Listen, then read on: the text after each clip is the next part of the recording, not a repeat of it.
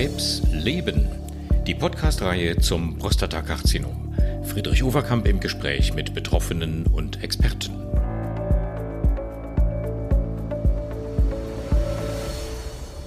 Hallo, liebe Hörerinnen und liebe Hörer, liebe Patienten. Wir freuen uns sehr und mit wir meine ich mal wieder Herrn Professor Peter Göbel. Hallo Peter, grüße dich nach Erlangen. Hallo Friedrich. Wir freuen uns, Sie heute mal mit einem ganz anderen Thema konfrontieren zu dürfen. Wir haben uns überlegt, wir reden heute mal und tauschen uns beide aus über das Thema ähm, ja Sterbebegleitung oder Ehrlichkeit im Umgang mit dem Thema Unheilbarkeit und äh, der drohenden Gefahr an der Erkrankung zu versterben. Wir haben in einigen anderen Podcasts ja die Möglichkeiten der Heilung und Heilungschancen beleuchtet, was man alles machen kann mit Medikamenten, mit Operationen. Aber es gibt Momente, wo all die Therapien, die man einsetzt, nicht mehr greifen und wo ein Rückfall des Krebses diagnostiziert wird. Ihr Urologen nennt das PSA-Rezidiv zum Beispiel. Wir internistischen Onkologen äh, sagen, naja, es sind Metastasen gefunden worden irgendwo an irgendeiner Stelle im Körper. Und ab dann gilt eigentlich ähm, immer der Grundsatz, der Krebs ist dann nicht mehr heilbar. Aber es kann trotzdem ja noch eine ganze Menge gemacht werden, auch in einer solchen Situation. Und an dieser Stelle würde ich gerne mal mit dir äh, diskutieren, wie machst du ein solches Aufklärungsgespräch? Ich habe immer den Patienten gesagt, ja, das ist jetzt die nächste Phase der Erkrankung. Es ist jetzt äh, ganz offensichtlich ein unheilbarer Tumor geworden. Aber das heißt nicht, dass wir nichts mehr machen können. Im Gegenteil, es kann durchaus noch eine lange, auch eine lebenswerte Phase kommen aber unheilbar bleibt diese Lebensphase. Wie gehst du damit um? Was sind so deine üblichen Worte, wenn du einen Patienten hast, bei dem der Prostatakrebs unheilbar geworden ist?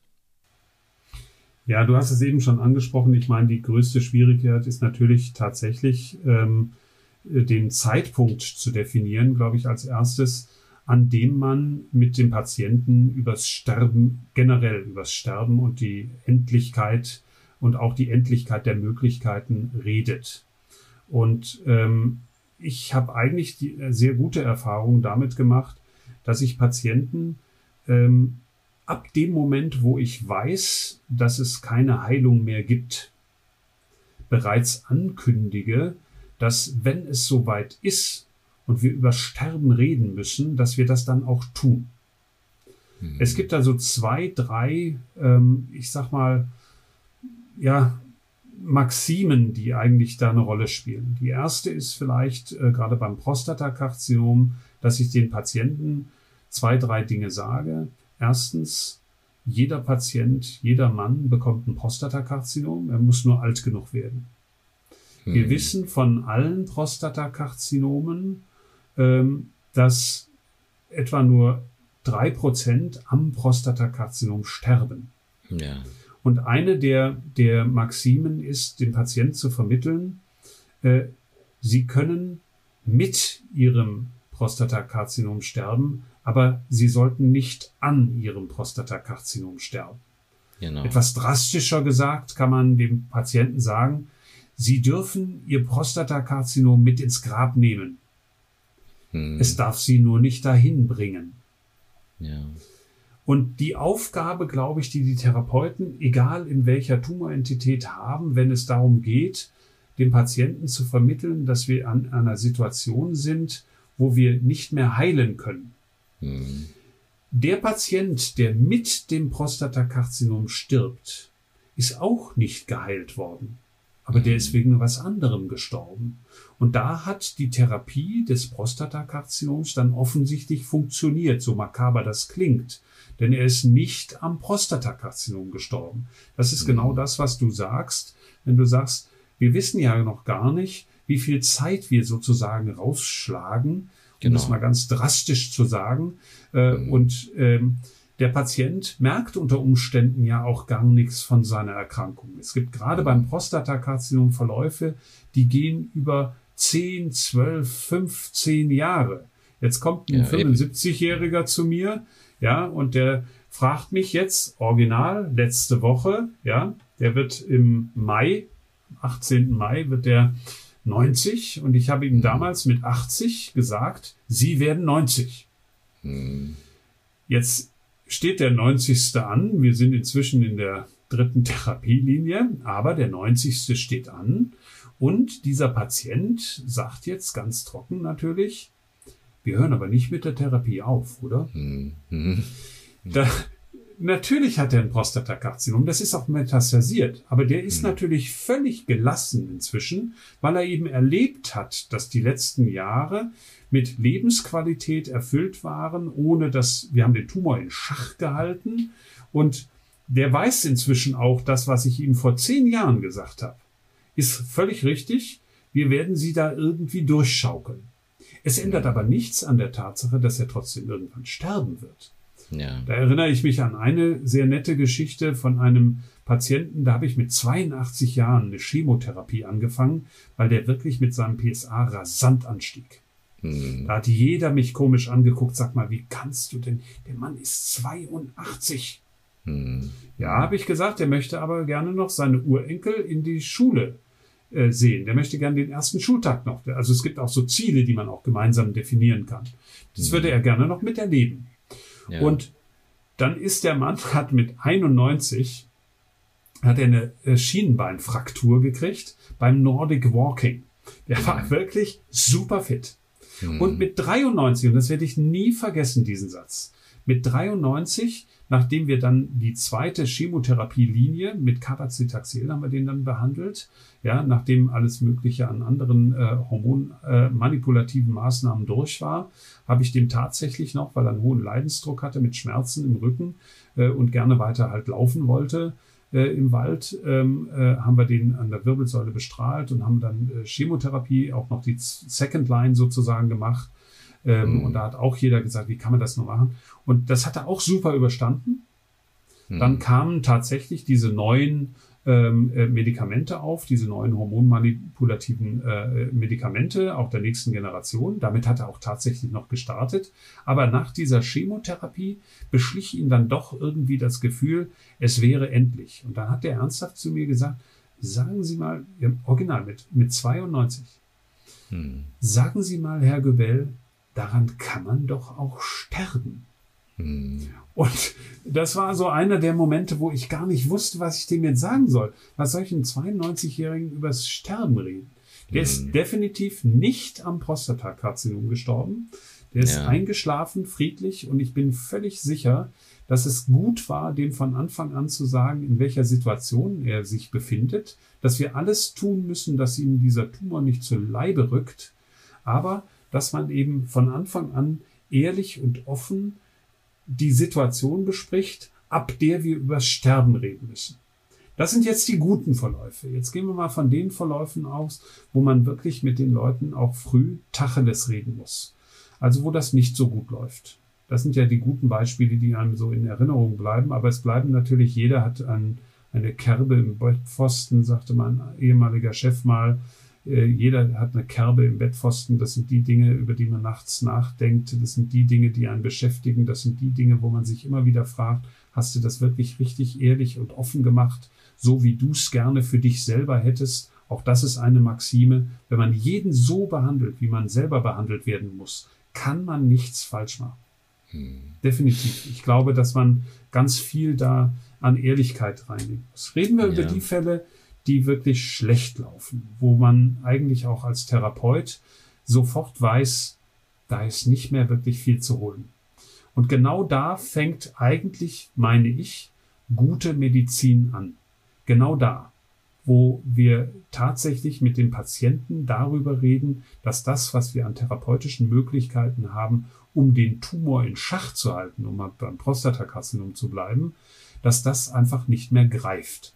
Mhm. Die meisten Patienten kriegen das auch mit. Die wissen, gerade wenn man denen von Anfang an gesagt hat, Therapieziel ist, wir können es nicht loswerden, wir können es nicht heilen. Therapieziel ist, ist den Tumor in Schach zu halten.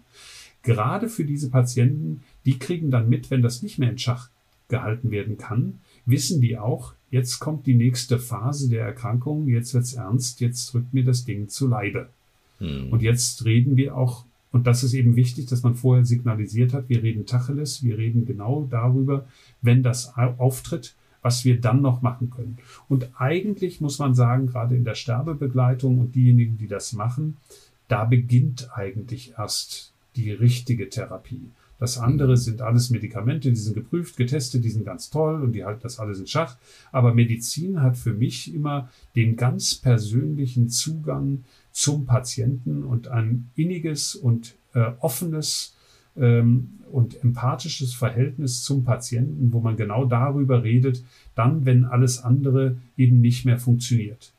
Hm. Der Pfarrer kommt auch noch, aber der kommt später. Und der Therapeut ist so immer so ein bisschen der, glaube ich, der genau diese Zeit davor mit auffangen muss, und zwar so offen und so ehrlich, wie es irgend geht. Und ich glaube, dass wir ganz viele Möglichkeiten haben, da dem Patienten zu helfen. Die aller, allerwichtigste Möglichkeit ist, glaube ich, dass man auch als Therapeut anerkennt, meine Mittel sind hier begrenzt, das in Schach zu halten. Hm. Und jetzt beginnen die Mittel, die wir einsetzen können, um das, was relevant ist in der Situation. Angst nehmen, Schmerzen nehmen, den Patienten offen und ehrlich darauf vorzubereiten, seine Dinge zu ordnen, Ziele mhm. mit ihm gemeinsam zu definieren. Was möchte ich noch erleben? Was möchte ich noch regeln? Wen möchte ich noch sehen? Ich erinnere mich an einen Patienten, der wollte seine drei Lebensabschnittsgefährten alle noch einmal in irgendeiner Form äh, um sich haben in dieser Phase. Der wusste sehr genau, was auf ihn zukommt. Aber ihm war das wichtig. Und mhm. Solche wichtigen Dinge auch mit Patienten äh, zu besprechen, die, den, denen Raum zu geben und zu sagen, ja, wir werden darüber sprechen und wir werden das auch formulieren. Ich werde Ihnen auch helfen dabei, das zu formulieren. Mhm. Und meistens, die Patienten wissen das, dass sie sterben müssen. Die allermeisten, auch gerade in den ja. letzten zwei, drei Tagen, ich weiß nicht, wie du das erlebt hast, ähm, die haben eine, eine Glas, es gibt so ein, wie so ein Schalter. Mhm. Hat man das Gefühl, ab da brauchst du auch nicht mehr darüber reden. Ab da absolut, absolut. weiß der ja. das. Ja. Und der weiß das ganz glasklar und er sieht das ganz glas vor sich. Das ist ähm, also gerade in der Sterbebegleitung ein, ein Phänomen, muss ich sagen, ähm, was ich so erstmal nicht, nicht geglaubt hätte, wenn man es nicht, wenn man es nicht sieht. Die Patienten, das ist wie wenn man einen Schalter umlegt. Ab da, ja. es gibt so einen Punkt, ab da ist Ruhe auch beim Patienten da. Da ist auch, äh, da ist auch eine gewisse Gelassenheit da. Ein, die, die Fähigkeit loslassen zu können, ist wahrscheinlich das, was uns allen am, am schwersten fällt. Ich habe beispielsweise ja. selber persönlich, ich weiß nicht, wie es bei dir ist, ich habe keine Angst vor dem Sterben, aber ich habe Angst vor dem Loslassen, die tatsächlich sich verabschieden zu müssen. Und wie stellt man das am besten an? Es gibt so ein paar Themen, die kennen wir sehr genau. Und bei denen muss man dem Patienten helfen, dass er sie entweder formulieren kann oder wenn er es nicht selber formulieren kann, dass man ihm dabei hilft, das zu formulieren, das zu ordnen und klar zu machen. Das ist das natürlich ist auch individuell sehr verschieden. Ja, natürlich. Also, ne? Du hast jetzt die verschiedenen Phasen, wo das Thema Sterben und Tod vorkommt, schon skizziert. Ich fand die Patientenbeispiele, die du illustriert hast, fand ich sehr, ähm, sehr eindrucksvoll und es passte ganz gut, um auch die verschiedenen Facetten zu beleuchten. Lass mich noch mal kurz erstmal an den Anfang des Gesprächs zurückgehen. Äh, wir hatten definiert die Situation, wo jemand entweder durch Metastasen oder durch Laborwerte äh, eindeutig den Befund hat, nicht mehr ähm, heilbar zu sein. Und dann hast du gesagt, und da waren wir uns einig, es ist wichtig an der Stelle sehr ehrlich zu sein. Aber zu der Ehrlichkeit gehört auch das Versprechen, dass man in dem Moment, wo man tatsächlich absehen kann, dass, dass der Patient an der Krebserkrankung stirbt, das dann auch thematisiert. Und das kann aber durchaus noch in ferner Zukunft liegen. Manchmal sind ja von dem Moment der Unheilbarkeit bis zum Tode viele Jahre noch gegeben. Dann hast du darüber gesprochen, dass es Patienten gibt, die irgendwann an diesen Punkt kommen, wo sie tatsächlich an der Erkrankung sterben. Nicht jeder muss ja daran, das hast du auch gesagt, sondern es können auch andere Erkrankungen natürlich dazwischenkommen oder Unfälle oder einfach ein natürlicher Tod, einfach so, ohne dass man an, den, an der eigentlichen Erkrankung stirbt. Auf jeden Fall bei denjenigen, die an dem Krebs versterben, ist es ja doch in der Mehrzahl der Fälle so, ähm, dass sie noch in unseren Händen sind, bei euch, bei den Urologen, bei den Onkologen. Ähm, was ich genauso empfunden habe, immer wie du es gerade beschrieben hast, ist, dass die Patienten ähm, in den meisten Fällen es selber spüren. Wenige Wochen, manchmal auch Monate vor dem Tode spüren sie das und sie lassen einen das auch wissen, dass sie es selber spüren. Ähm, führst du an der Stelle dann nochmal aktiv von dir aus ein Gespräch über die dann noch folgende Zeit, über die Sterbebegleitung oder kommen die Patienten von sich aus und wünschen dann nochmal einen Dialog darüber? Also es gibt zwei Aspekte. Der eine ist natürlich, dass dadurch, dass man von Anfang an die Bereitschaft erklärt hat, dass hm. mit mir kannst du darüber reden. Das ist, glaube ich, das wichtigste Signal und das muss so früh wie möglich meiner Ansicht nach kommen. Sprich, hm. an dem Moment, wo ich weiß, es ist eine palliative Situation, wir können nicht mehr heilen, muss das Signal kommen, egal was kommt, wir können darüber reden. Und wenn du es nicht kannst, ich werde es formulieren ich bin stark genug zu formulieren, dass du sterben wirst und wir werden das beide gemeinsam durchstehen. Und wir werden ja. beide gemeinsam eine Lösung dafür finden. Die Stärke ist, glaube ich, das, was man in dem Moment vermitteln muss und auch die Hemmung nehmen muss, äh, weil man eben so deutlich und stark und hart darüber redet, glaube ich, nimmt das auch die Hemmung, weil man, weil der, das Gegenüber wahrscheinlich dann das Gefühl bekommt, ja, das ist so. Der, mhm. der hat keine Angst, darüber zu reden. Der, der sagt mir gerade eine Unfassbarkeit ins Gesicht, nämlich mhm. den Tod, mhm. und hat, und hat keine Angst davor. Und ich glaube, diese Angstlosigkeit ist etwas, was Patienten auch dringend, vor allen Dingen in der letzten Phase brauchen. Und da mhm. müssen sie vorher gelernt haben, dass derjenige, der ihnen jetzt gegenübertritt, keine Hemmungen und keine Angst davor hat, darüber zu reden. Das muss vorher passiert sein. Dann kann es gelingen, in der Situation selber, und das ist das, was ich aktiv auch mache, mit dem Patienten, nämlich die Ziele zu definieren, die jetzt noch relevant sind. Was ist dir in, den ja, jetzt, in der verbleibenden Zeit wichtig? Genau, zum Beispiel einfach die Frage zu stellen, äh, welche Menschen möchten Sie unbedingt noch sehen? Was möchten Sie unbedingt noch geregelt haben? Genau. Können wir Sie als, als äh, Behandlungsteam bei irgendetwas unterstützen? Also ganz abgesehen von den medizinischen Dingen wie Schmerztherapie etc. Aber also diese ganz menschlichen Dinge, die gehören auch zwingend zu so einem Gespräch dazu. Das finde ich sehr, sehr gut. Du bist jetzt äh, leitender Oberarzt in einer urologischen Universitätsklinik. Darf ich mal ganz offen fragen, wie viele deiner Kolleginnen und Kollegen führen denn tatsächlich genau solche empathischen Gespräche, wie du sie jetzt empfiehlst? Ich teile deine Haltung. Ich finde, als Onkologe muss man ehrlich sein und auch über solche Themen reden. Natürlich reden wir immer gerne und viel lieber über Heilbarkeit und über Chancen, aber man muss natürlich auch die Kehrseite der Medaille genauso offen mit den Patienten kommunizieren können. Wie gut wird's denn tatsächlich im Alltag gemacht? Mal Hand aufs Herz. Wie viele machen das? Ich höre immer wieder Klagen von Patienten, die sagen, na, so richtig ehrlich hat das keiner zu mir bisher gesagt. Und das ist auch nicht nur an der Universitätsklinik so, das ist auch äh, leider weit verbreitet.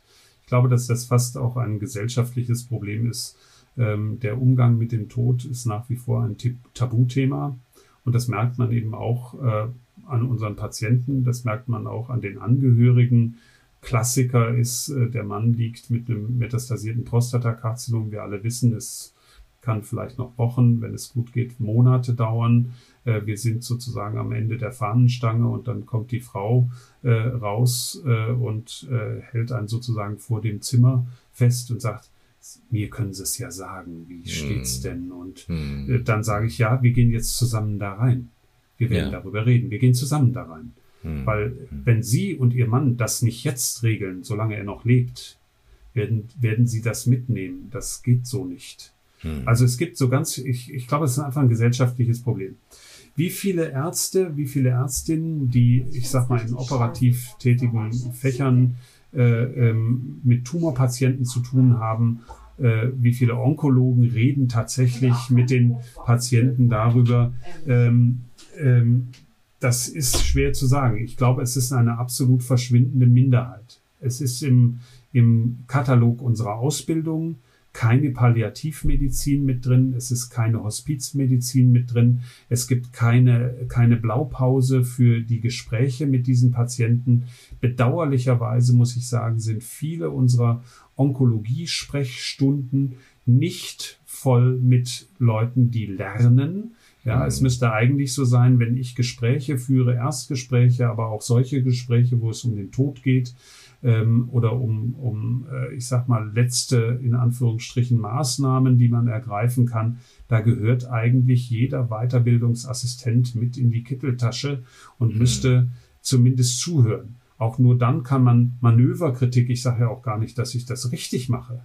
Ich mache das, was ich für richtig halte, aber das heißt mhm. überhaupt nicht, dass es richtig ist. Ich weiß auch nicht, das Einzige, was ich machen kann, ist, dass ich offen und ehrlich, so ja. wie ich es empfinde, das mache. Und es fehlt leider auch in unserer Ausbildung, ich weiß nicht, bei den Onkologen wird das ähnlich sein, äh, es fehlt wirklich ein Kapitel, wie gehe ich mit dieser Situation um. Und ich fände es schön, wir haben jetzt angefangen, äh, die Palliativmedizin, auch die palliativmedizinische Weiterbildung. Ja, das kann man tatsächlich machen inzwischen. Gibt es Kurse mhm. und das ist ein ordentliches Curriculum. Ähm, ähm, sehr umfangreich, muss man sagen. Das geht fast über zwei Jahre ähm, wo man genau diese Dinge auch mal strukturiert und äh, ich sag mal konsentiert lernt. Ähm, auch was, was sind wichtige Inhalte, was sind mögliche ähm, äh, therapeutische Optionen von der Psychoonkologie bis hin halt zu, zur Hospizversorgung, zur häuslichen mhm. Versorgung, ähm, bis hin zur Sterbehilfe. Auch das sind Themen, die natürlich bei vielen unserer Patienten inzwischen auch nicht nur durch die Laienpresse, aber auch so natürlich auch präsent sind. Mhm. Ähm, ja, das sind wichtige, wichtige Themen. Und über die muss man auch mit einem Patienten lernen zu ja. reden. Und das fehlt in unserer Ausbildung wirklich, ich, gerade wenn wir uns mit Onkologie beschäftigen. Ich stimme dir absolut zu. Das ist insgesamt in der Gesellschaft leider immer noch ein Tabuthema. Und es ist auch in der Ausbildung der Mediziner immer noch nicht äh, so verankert, wie es eigentlich wünschenswert wäre. Wir tun so viel für Kommunikationsschulung, um besser Erstgespräche zu führen, um Patienten zu trösten, um Patienten einfach auch im Detail aufzuklären über alle möglichen biologischen Zusammenhänge der Krebserkrankungen. Aber gerade wenn es an die essentiellste aller Fragen geht, nämlich wie gestalte ich das Ende, da versagt immer noch unser System, um es mal ganz klar auf den Punkt zu bringen. Ich bin gespannt, wie viele Reaktionen unser Podcast hervorbringen äh, wird. Ich finde es sehr schön, dass wir einfach mal ganz offen darüber reden. Ich glaube, wir haben äh, Konsens, dass Ehrlichkeit das A und O ist. Über die Wortwahl ähm, da bin ich mir nicht sicher, kann man, glaube ich, keinen, keinen, keine generelle Empfehlung geben, sondern das ist ja auch sehr individuell verschieden, wie viel man zum Beispiel einem Patienten am ersten Tag der Diagnose einer Unheilbarkeit schon zumuten kann oder ob man das verteilt auf zwei oder drei Gespräche in kurzen Abständen hintereinander. Da bin ich mir nicht so sicher, ob man das alles in dieses Erstgespräch unter äh, hineinpacken muss. Ähm, aber da, äh, glaube ich, hat jeder auch so seine äh, persönliche individuelle Erfahrung. Ja, ich glaube, wenn du das gerade sagst mit dem Individuellen, ähm, der, der Punkt ist halt, Ehrlichkeit hat natürlich auch etwas mit Persönlichkeit zu tun. Ja. Da jede Persönlichkeit unterschiedlich ist, kriegt man natürlich schnell auch raus. Ähm, jeder hat eine andere Vorgehensweise und deine Ehrlichkeit, die muss halt nur ehrlich sein. Fertig. Mehr muss die gar nicht sein. Und was du dann für eine Wortwahl wählst, die halt zu dir passt, wird möglicherweise eine andere Schablone sein als eine, die zu mir passt.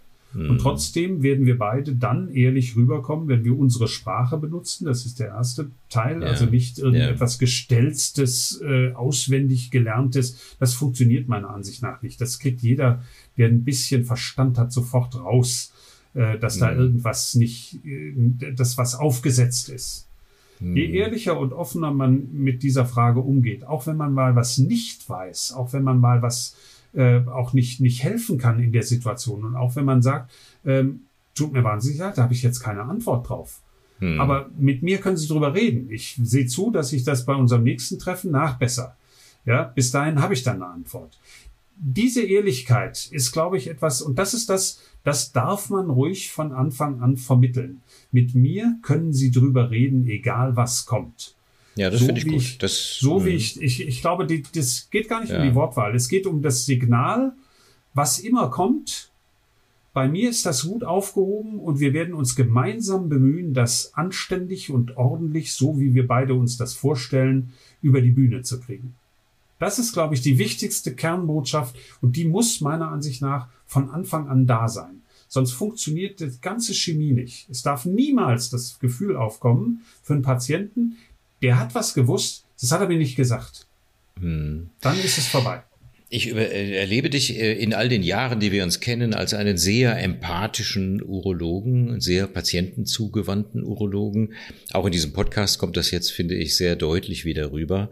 Was macht das denn mit dir, wenn du ein Gespräch wirklich zur Sterbebegleitung führst? Ich meine jetzt nicht das Erstgespräch über Unheilbarkeit. Das glaube ich, ähm, das ist auch Routine für uns alle. Es ist wichtig, dann offen und ehrlich zu sein, aber es ist Routine.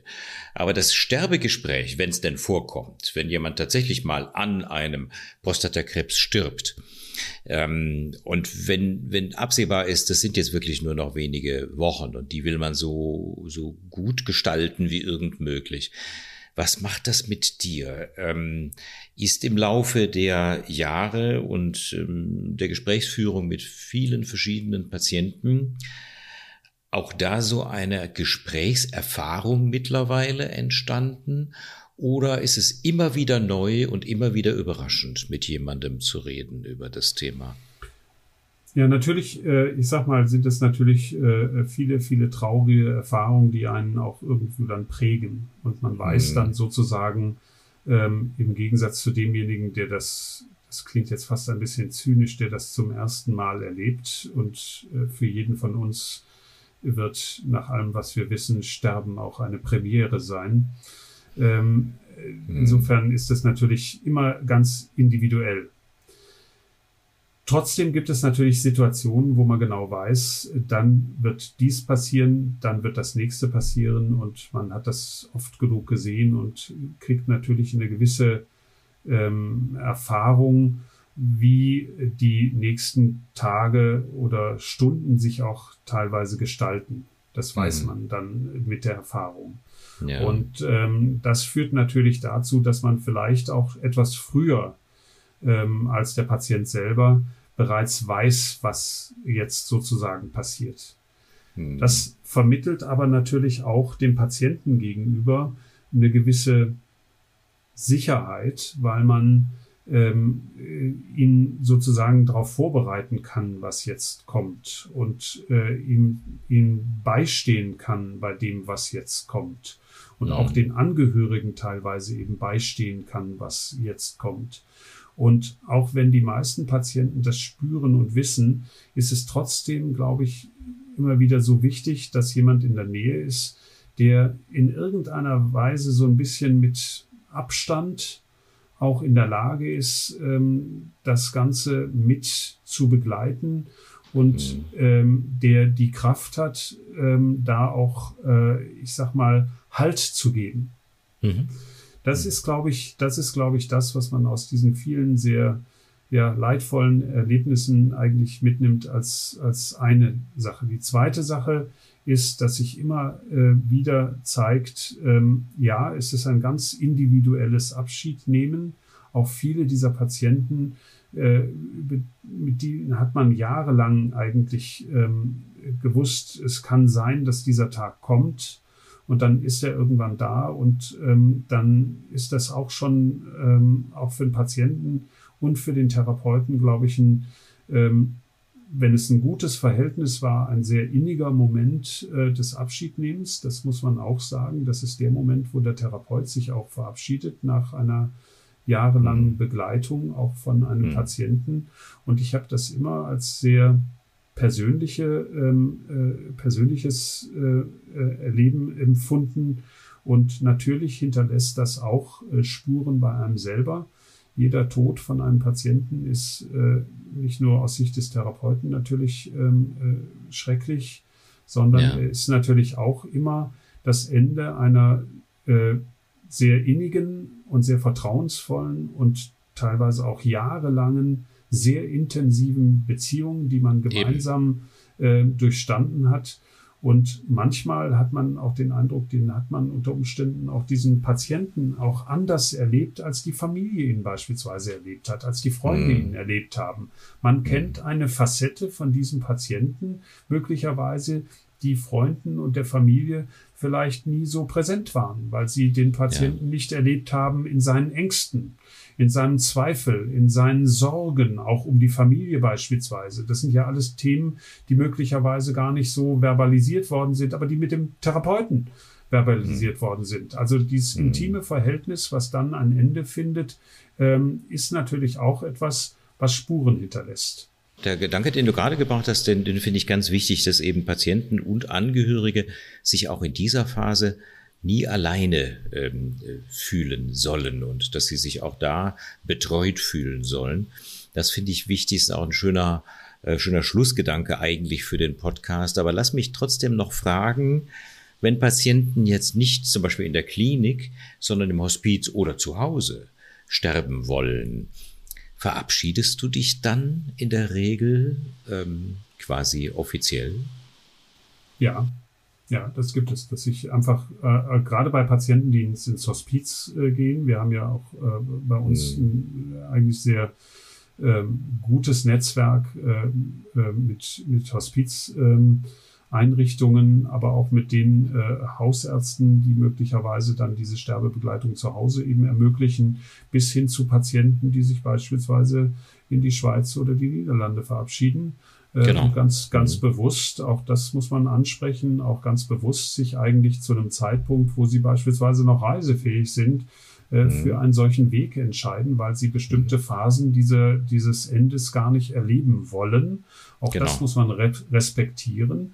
Und von mhm. diesen Patienten verabschiede ich mich auch. Ähm, ähm, ja, das ist, ist, ist schwer, weil man halt, äh, ich sag mal, bei dieser letzten Phase nicht dabei sein kann, was man eigentlich ja äh, beispielsweise mit dem Patienten auch so geplant, in Anführungsstrichen, beziehungsweise dem Patienten versprochen hat. Wenn es soweit mhm. kommt, werde ja. ich sie auch bis zum letzten Atemzug begleiten. Das ist das ja, Versprechen, absolut. was ich den Patienten von Anfang an gebe. Wenn sie es ähm, möchten, genau. Wenn sie es mhm. möchten. Wenn sie es ja. möchten. Aber äh, ähm, und wenn der Patient sich dann anders entscheidet, ähm, dann trennen sich an dem Punkt unsere Wege und natürlich ist das ein Abschied. Ähm, und äh, das ist so eine Situation, wo man das Ende sozusagen halt nicht mehr miterlebt. Und, das finde ich gut. Ähm, hm, das, und das ja. ist auch, ist auch okay so, das muss man auch, auch äh, respektieren. Ähm, aber wichtig ist halt, ähm, glaube ich, dass man trotzdem signalisiert vorher, äh, egal mhm. was kommt, ich werde das auch, wenn du möchtest, bis zum Ende äh, äh mit begleiten. Mir fällt genau. halt, ich, mir fällt halt, mir fallen halt auch Patienten ein, ähm, ähm, wo wo einfach klar wird, dass in diesem Moment ist es unumkehrbar, in diesem Moment ist sicher, dass ich sterben werde. Und es gab Patienten, die, ähm, wenn man dann zu diesem Gespräch kam, wo man eigentlich gar nichts mehr viel sagen musste, wo einfach in dem Moment klar war, in dem Moment, wo ich dort auftauche, jetzt ist es soweit. Mhm. Da wusste der Patient, jetzt kommt der Gebell, kommt jetzt rein, und weiß eigentlich schon, dass wir uns jetzt verabschieden. Ja, ich fand das immer ganz wichtig, auch äh, diese Verabschiedung. Ich habe mich meistens auch bedankt für das oft ja sehr lange, jahrelange Vertrauen. Ähm, und wenn Patienten, was du gerade angesprochen hast, äh, dann eben in der letzten Phase nicht in der Klinik sein wollten, sondern im Hospiz oder tatsächlich aktive Sterbehilfe im Ausland in Anspruch äh, genommen haben, dafür hatte ich auch immer viel Verständnis. Aber dann gehört es eben auch dazu, das zu signalisieren, dass man dafür Verständnis Verständnis hat und ähm, sich dann eben auch verabschiedet. Und ähm, das äh, habe ich kein einziges Mal erlebt, dass das nicht gut angekommen wäre. Und ich glaube, dass das auch zu einer professionellen Patientenführung dazugehört, dass man äh, auch ganz am Schluss nicht einfach sich so davon schleicht, sondern ähm, sich wirklich verabschiedet aus diesem Leben und von diesem Patienten. Ja, und das gehört eben mit zu dieser äh, Maxime, die ich, die ich halt äh, wirklich pflege. Ja, der Patient kann nichts dafür, was er für eine Erkrankung hat. Ich kann nichts dafür, wenn ich ihm nichts liefern kann, was ihn heilt. Aber wir beide können was dafür, wie wir damit umgehen. Und das auch bis zur letzten Stunde. Das ist ein sehr schönes Schlusswort. Peter, ich danke dir ganz herzlich für dieses sehr nachdenkliche, hochempathische Gespräch in der letzten guten halben Stunde. Ganz herzlichen Dank nach Erlangen. Tschüss. Tschüss.